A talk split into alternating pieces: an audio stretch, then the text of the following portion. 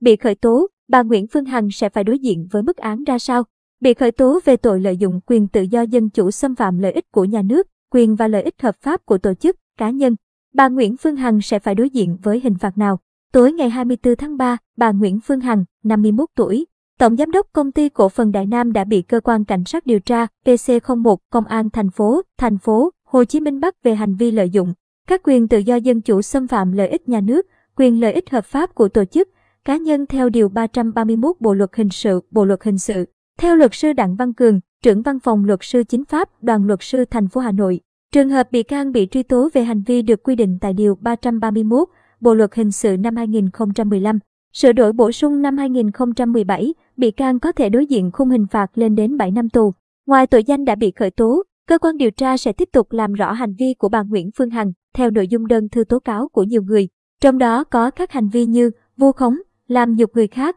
đưa thông tin trái phép trên mạng Internet. Cơ quan điều tra hiện chưa thông tin cụ thể về hành vi sai phạm của bà Nguyễn Phương Hằng. Tuy nhiên, theo luật sư Đặng Văn Cường, việc khởi tố đối với bà Hằng đã được dự báo từ trước do trước đó, nhiều cá nhân tố cáo bà Hằng về hành vi bôi nhọ, vu khống trên mạng xã hội thông qua các buổi livestream. Đáng chú ý là nội dung trong các buổi livestream của bà Hằng luôn có dấu hiệu đi quá giới hạn của quyền tự do ngôn luận khi liên tục chửi bới, xúc phạm đến nhiều người và đưa ra rất nhiều thông tin chủ quan, ngôn ngữ thiếu chuẩn mực. Pháp luật Việt Nam ghi nhận quyền tự do ngôn luận, tự do bày tỏ quan điểm, thái độ, ý kiến của mình đối với các vấn đề xã hội. Tuy nhiên quyền tự do đó phải trong khuôn khổ pháp luật. Nếu đi quá giới hạn của quyền tự do ngôn luận sẽ xâm phạm đến các quyền hợp pháp khác của công dân, luật sư Đặng Văn Cường cho biết. Những hành vi lợi dụng quyền tự do dân chủ xâm phạm quyền và lợi ích hợp pháp của tổ chức, cá nhân được thể hiện như chửi bới, xúc phạm danh dự nhân phẩm của người khác, thu thập, sử dụng trái phép thông tin của người khác, bị đặt, vu khống, xúc phạm danh dự nhân phẩm của người khác,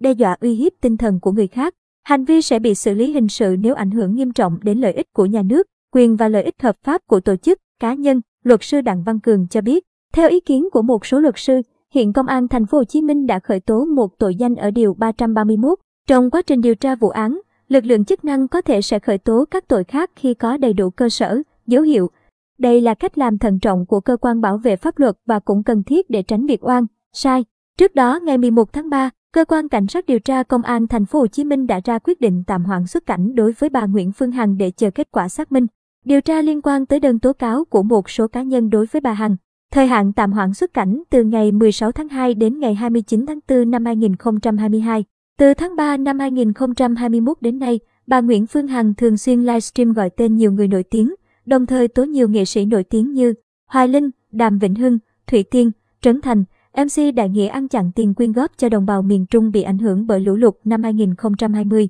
Tuy nhiên sau khi cơ quan cảnh sát điều tra Bộ Công an vào cuộc điều tra và kết luận các nghệ sĩ này không có hành vi gian dối, không chiếm đoạt tiền từ thiện do người dân đóng góp, ủng hộ để cứu trợ đồng bào miền Trung nên không khởi tố vụ án hình sự. Điều 331, tội lợi dụng các quyền tự do dân chủ xâm phạm lợi ích của nhà nước, quyền, lợi ích hợp pháp của tổ chức, cá nhân. 1. Người nào lợi dụng các quyền tự do ngôn luận, tự do báo chí, tự do tín ngưỡng, tôn giáo, tự do hội họp, lập hội và các quyền tự do dân chủ khác xâm phạm lợi ích của nhà nước, quyền, lợi ích hợp pháp của tổ chức, cá nhân thì bị phạt cảnh cáo, phạt cải tạo không giam giữ đến 3 năm hoặc phạt tù từ 6 tháng đến 3 năm. 2. Phạm tội gây ảnh hưởng xấu đến an ninh, trật tự, an toàn xã hội thì bị phạt tù từ 2 năm đến 7 năm.